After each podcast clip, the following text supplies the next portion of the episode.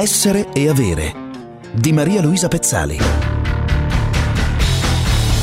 Ben ritrovati da Maria Luisa Pezzali, che cosa significano in termini commerciali e culturali i prodotti, i piatti di riferimento di un paese? La pizza per l'Italia, il sushi per il Giappone, il curry per l'India.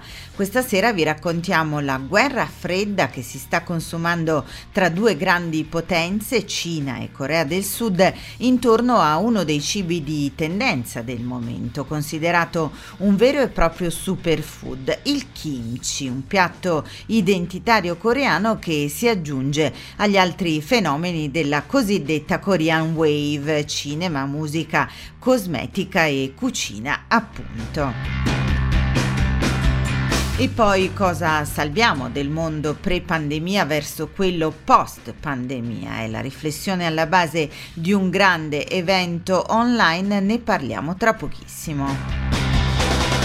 Infine il distanziamento sociale impone nuovi riti digitali e così in rete è boom per la dimensione party, dallo streaming al fitness, dal tifo allo stadio ai videogiochi, vince la condivisione a distanza. Ciao amici, sono San per le prossime 10 settimane vi farò conoscere alcune ricette coreane. Direi partire subito con il kimchi. Hi everybody! Today we are going to learn how to make Korean traditional kimchi. Yeah, so kimchi is very trendy. Salut tout le monde, j'espère que vous allez bien. Ça va les filles et les gars? Alors aujourd'hui, c'est la vidéo de préparer le kimchi que vous attendiez beaucoup, beaucoup, beaucoup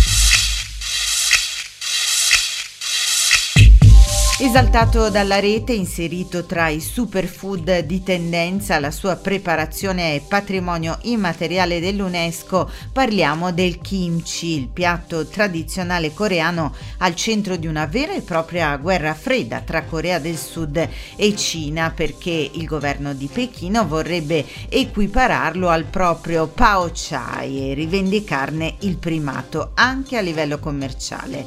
Ne abbiamo parlato con Hanul Hong, dell'Istituto Culturale Coreano. Kimchi innanzitutto è un piatto coreano, si tratta di verdure in salamoia che vengono fermentate assieme alla salsa di condimento, eh, esaltando il gusto e la conservabilità che è stata ideata appunto per permettere ai coreani di poter consumare durante un periodo più lungo le verdure, soprattutto durante il periodo invernale. Non si può indicare con precisione la data d'origine del kimchi, ma um, si possono trovare testimonianze in cui già prima del 760 d.C. il kimchi era già presente nelle tavole dei coreani. Inoltre nel 2013 è stato anche registrato come patrimonio immateriale UNESCO il kimjang, cioè il processo di preparazione del kimchi e la sua condivisione. Tradizionalmente in Corea i primi freddi per preparare il kimchi tutta la famiglia o nei piccoli villaggi anche tutta la comunità si riuniva, creando un grande momento di coesione sociale. La pratica collettiva del Kimjang diventa il momento di affermazione dell'identità coreana e che rappresenta uno dei nuclei fondamentali della cucina e della cultura coreana in generale. Viene associato spesso unicamente solo al cavolo come verdura, ma in realtà possono essere utilizzate anche altre verdure, corretto? Sì, esattamente. Come diceva lei, per il kimchi solitamente si usa più precisamente il techu, che sarebbe il cavolo utilizzato appositamente per il kimchi, però si utilizzano anche le rape, i cipollotti, i cetrioli. Però in realtà eh, non ci sono limitazioni per quanto riguarda l'utilizzo della verdura da trasformare diciamo, in kimchi. Si possono utilizzare anche i cavoli occidentali, le carote, le cipolle, le cime di rapa o le melanzane o anche i broccoli che sono più vicini ecco, alle tavole degli italiani. Lei eh, ha parlato di un cibo, una preparazione fortemente identitaria per la Corea. Ecco, che cosa rappresenta per il paese il kimchi? Si può affermare con assoluta certezza che il kimchi sia il piatto più rappresentativo della Corea. Per fare un esempio, quando si parla di pizza o pasta, viene subito in mente l'Italia, con il curry l'India, i würstel la Germania, il sushi il Giappone. Ecco, quando si parla di kimchi inevitabilmente si pensa alla Corea. Inoltre si può dire che il kimchi sia il piatto più consumato in assoluto dai coreani Il kimchi non manca mai nella tavola dei coreani e in realtà più che un piatto da portata principale si tratta più di un contorno da accompagnare con il riso. Anche per questo motivo, non essendo una portata principale, ma un contorno appunto, il kimchi è sempre presente in un tipico pasto coreano, solitamente composto da riso, zuppa o stufato e appunto il kimchi. Qual è la differenza tra il kimchi e il pao chai di tradizione cinese invece? Come ha ben sottolineato lei, innanzitutto il pao chai è cinese. Già dal metodo di preparazione e addirittura anche il suo aspetto sono completamente diversi dal kimchi. Nel caso del pao chai si tratta di verdure in salamoia messe a fermentare subito o dopo essere state bollite, che possiamo definire più simili ai sottaceti occidentali e quindi con nessun nesso con il kimchi coreano. Recentemente alcune correnti cinesi sostengono, diciamo, con affermazioni un po' parziali, che il kimchi faccia parte della cultura cinese. Non ci sono riferimenti storici cinesi sul kimchi e sulle sue evoluzioni, mentre in Corea ce ne sono tantissimi. Senza ricorrere, diciamo, a testimonianze storiche, per fare un esempio pratico della vita quotidiana, in qualsiasi ristorante coreano, anche qui in Italia, come contorno di base viene sempre servito il kimchi. Al contrario, nei ristoranti cinesi non si può trovare il kimchi. In che misura il kimchi è conosciuto e utilizzato all'estero? Com'è cresciuta la sua popolarità in questi anni? I coreani ecco, consumano da tempo immemore il kimchi, ma questo piatto ha cominciato a farsi conoscere al mondo relativamente in tempi recenti, soprattutto all'estero per eh, le sue grandi proprietà benefiche. Recentemente anche negli Stati Uniti, dove ha cominciato ad andare in voga il benessere nell'alimentazione e di conseguenza gli effetti benefici del kimchi, hanno riscosso un grande interesse. Per esempio la rivista americana di salute Health aveva già nel 2008 nominato il kimchi tra i cinque maggiori superfood del pianeta. In seguito anche nel 2015 il Time, in un articolo intitolato i sei cibi che ti rendono felice, l'ha citato tra i sei prodotti alimentari che contribuiscono a combattere la depressione e i pensieri negativi. E nel 2017 l'inglese Guardian, stilando diciamo, la sua top 5 dei superfood, aveva compreso il kimchi. Quali riferimenti possiamo dare per chiudere agli ascoltatori che volessero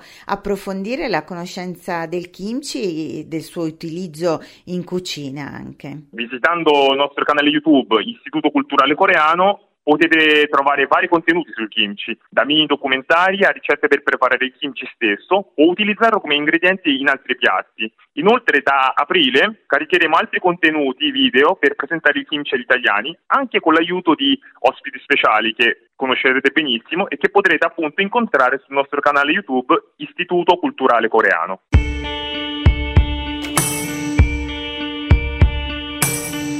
Cambiamo argomento, diamo spazio a un'iniziativa di Fa la cosa giusta, evento di riferimento per il consumo critico e gli stili di vita sostenibili. La fiera appuntamento fisso di primavera purtroppo per ovvie ragioni salta anche quest'anno, ma i temi, le riflessioni, le testimonianze sono state trasferite online attraverso la formula di un romanzo evento, così lo definiscono gli organizzatori. Si chiama Il Grande Trasloco, è iniziato in queste settimane e proseguirà fino a ottobre, ce ne parla Luca Martinelli. Il romanzo evento online si chiama Il Grande Trasloco e eh, vuole accompagnare il pubblico in una riflessione che tocca i capitoli principali di quello che è il trasloco che ognuno di noi deve fare verso una società più equa, più giusta.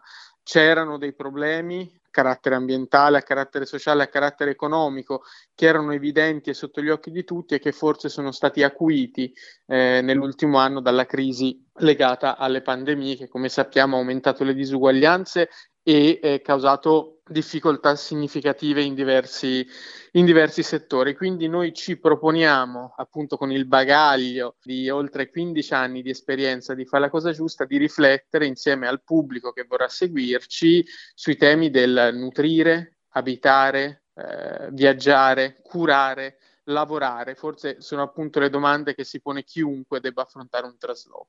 Tutti gli appuntamenti in programma ogni mercoledì dalle 18 si svolgono sulla piattaforma ilgrandetrasloco.it. Quindi le forzature imposte dalla pandemia diventano un po' la metafora con questo grande trasloco appunto per dare una svolta, accelerare quelle trasformazioni che, che voi raccontate da tanti anni. Sono necessarie. Il grande trasloco è iniziato con un prologo, abbiamo invitato Michele Serra, un giornalista, a riflettere riflettere con noi sul tema delle parole, quali parole portare con noi, quali parole abbandonare. Eh, la riflessione, tutta la riflessione del grande trasloco è proprio su questo, che cosa conviene tenere e che cosa invece dobbiamo considerarlo ormai parte di un mondo passato, di una società eh, che probabilmente no, non ha eh, garantito a tutti il benessere che quindi possiamo immaginare davvero di abbandonare. Dal tifo a distanza ai party game fino allo streaming in compagnia cresce la condivisione digitale. Ne parliamo nel focus sui trend di questa settimana subito dopo la pausa. Restate con noi. Essere e avere. Con questo voglio dire che nessuno all'infuori di me ricevette mai un vero invito alle feste di Gatsby. Tutti gli altri arrivavano da New York senza invito. L'intera città si stipava nelle automobili e nei fine settimana, ogni fine settimana, piombava da Gatsby. Focus sui trend spopola la dimensione party per le attività in rete, dall'intrattenimento al fitness. Sono molte le formule di condivisione digitale che cercano di sopperire alla mancanza di socialità imposta dalla pandemia. Dal punto di vista dei consumi nascono nuove offerte e nuove ritualità. Lo dimostrano i casi che ha selezionato per noi Isabella Guaitoli di Future Concept Lab. Ciao Isabella, bentrovata. Ciao Maria Luisa, buonasera a tutti. Iniziamo dall'iniziativa Capostipite, diciamo così, per questa tendenza lanciata un anno fa in pieno lockdown, quando le serate in compagnia con gli amici davanti a un bel film erano un miraggio, lo sono tuttora purtroppo. Parliamo di Netflix Party. Netflix Party è un, un servizio gratuito che permette di guardare i contenuti appunto disponibili su Netflix, quindi film, serie tv, documentari, insieme ad altre persone però a distanza. Consente appunto durante la visione no, di questi contenuti sul proprio computer di poter organizzare una specie di cineforum virtuale no, per condividere con gli amici. E, naturalmente però per utilizzare il servizio è necessario che eh, tutti i partecipanti abbiano una, un abbonamento Netflix attivo. Come funziona? Si installa una estensione sul browser Chrome e devono farlo tutti quelli che partecipano a questa condivisione, che poi compare sotto forma di icona da attivare quando si vuole fare questa, questa festa, diciamo questo party. E poi mentre si guarda il contenuto video è possibile anche sfruttare una piccola porzione dello schermo per chattare. Durante tutto quest'anno, nel corso di quest'anno, ha avuto grande successo questa modalità perché lo hanno scaricato eh, 10 milioni di utenti e così da febbraio Netflix Party è diventato Teleparty e ha ampliato il servizio, no? eh, non più solo Netflix, ma eh, si può fare anche con tre diversi abbonamenti in streaming, Hulu, eh, Disney Plus e HBO. Esistono anche altre estensioni per vedere insieme, per esempio, dei video da YouTube oppure uno per Prime Video di Amazon, insomma, nuovi servizi proprio per una nuova ritualità. Palestre tuttora chiuse, lo sappiamo, in tutta Italia, ma anche nel fitness ci sono alternative agli allenamenti in solitaria. Raccontaci. Volevo parlarvi di OB Fitness, che è una piattaforma appunto di allenamento a casa, l'azienda di New York, e cosa fa? Offre lezioni di ginnastica programmate in live streaming. Ha lanciato dei veri e propri workout party online per ricreare l'elemento so- sociale no, degli allenamenti di gruppo. Questo servizio è diventato un modo per riunirsi no, intorno a questa esperienza di ginnastica eh, condivisa che è andata oltre no, al- allo scopo di puro benessere fisico, diciamo così. Quindi un momento di condivisione ricorrente, no? che da un lato fa sentire meno sole le persone durante queste chiusure forzate, però dall'altro incoraggia no, gli abbonati a mantenere poi anche in futuro, casomai, la propria iscrizione, quando le palestre riapriranno in presenza, ma però questi party saranno entrati no, in una routine di quotidianità, chiamiamola felice e così i clienti OB, metti, non so, nelle stagioni fredde, quando anche si ha un po' poca voglia di uscire, possono continuare a usufruire di questo nuovo modo per, per stare con gli amici.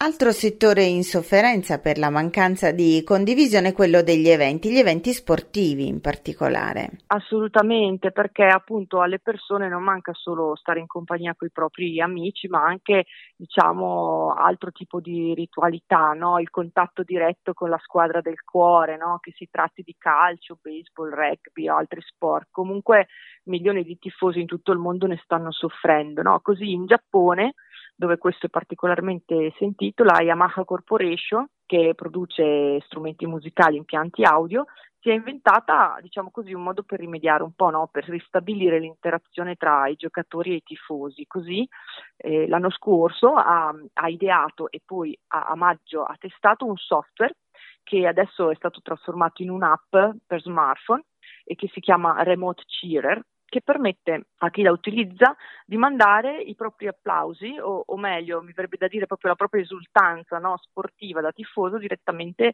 nello stadio dove si sta giocando il match sportivo che contemporaneamente si sta seguendo casomai in, appunto in diretta tv o in streaming. È un'app quindi che ha dei pulsanti e questi pulsanti permettono di scegliere anche il tipo di tifo sonoro da mandare, per esempio oltre agli applausi i canti delle tifoserie, persino i fischi no, contro gli avversari. Questi effetti sonori vengono diffusi istantaneamente nello stadio dove precedentemente sono stati messi tantissimi altoparlanti posizionati tutti intorno al campo da gioco, così gli spettatori possono addirittura scegliere l'area no? da cui trasmettere l'audio per inviare proprio come se fossero lì in, in tribuna il supporto ai giocatori. Il sistema è stato proprio utilizzato per il campionato giapponese di calcio e, e, a fine anno quest'app ha anche ricevuto il Good Design Award 2020, proprio un riconoscimento del, del suo valore. Chiudiamo con un videogioco, è stato definito il videogioco del 2020, chiunque abbia un adolescente nel proprio raggio d'azione sa di cosa stiamo per parlare, in pochi mesi è diventato uno dei giochi simbolo della pandemia, proprio per questa dimensione di socialità virtuale. Raccontaci Isabella. Si tratta di Among Us, è un gioco multiplayer, ha una grafica simile a quella dei cartoni animati, coloratissima, un po' minimalista nei disegni, molto bello. Dicevo, un gioco multiplayer da 4-10 giocatori, no? Ci si ritrova in una location a tema spaziale, una base o un'astronave e in un gruppo di persone all'interno, diciamo, sono nascosti degli impostori, da uno a tre impostori. Lo scopo del gioco è, per chi è membro del crew, scoprire gli impostori e invece se si è un impostore bisogna uccidere tutti gli altri e quando un membro dell'equipaggio scopre un cadavere, convoca una riunione. A quel punto tutti i giocatori chattano tra di loro ed è qui che viene il bello, perché durante queste discussioni l'equipaggio deve cercare di capire l'identità degli impostori, no? confrontando gli alibi, scoprendo quali giocatori hanno agito in modo sospetto e quindi le accuse volano, si formano le alleanze. Il vero divertimento è proprio scoprire l'impostore, no? ricetando, eh, mentendo ai propri amici, sfruttando anche i tratti delle loro personalità, i punti di debolezza, proprio come succede in un bel gioco da tavolo, ma in questo caso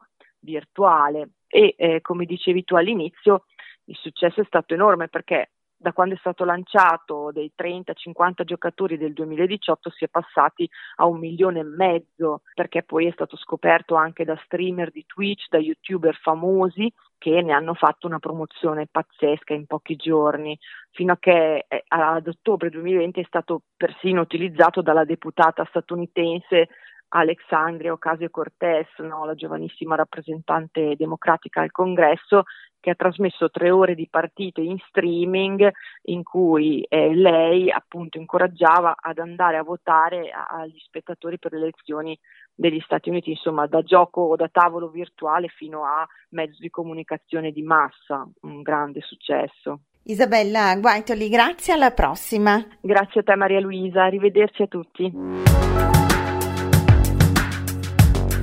Il consumautore.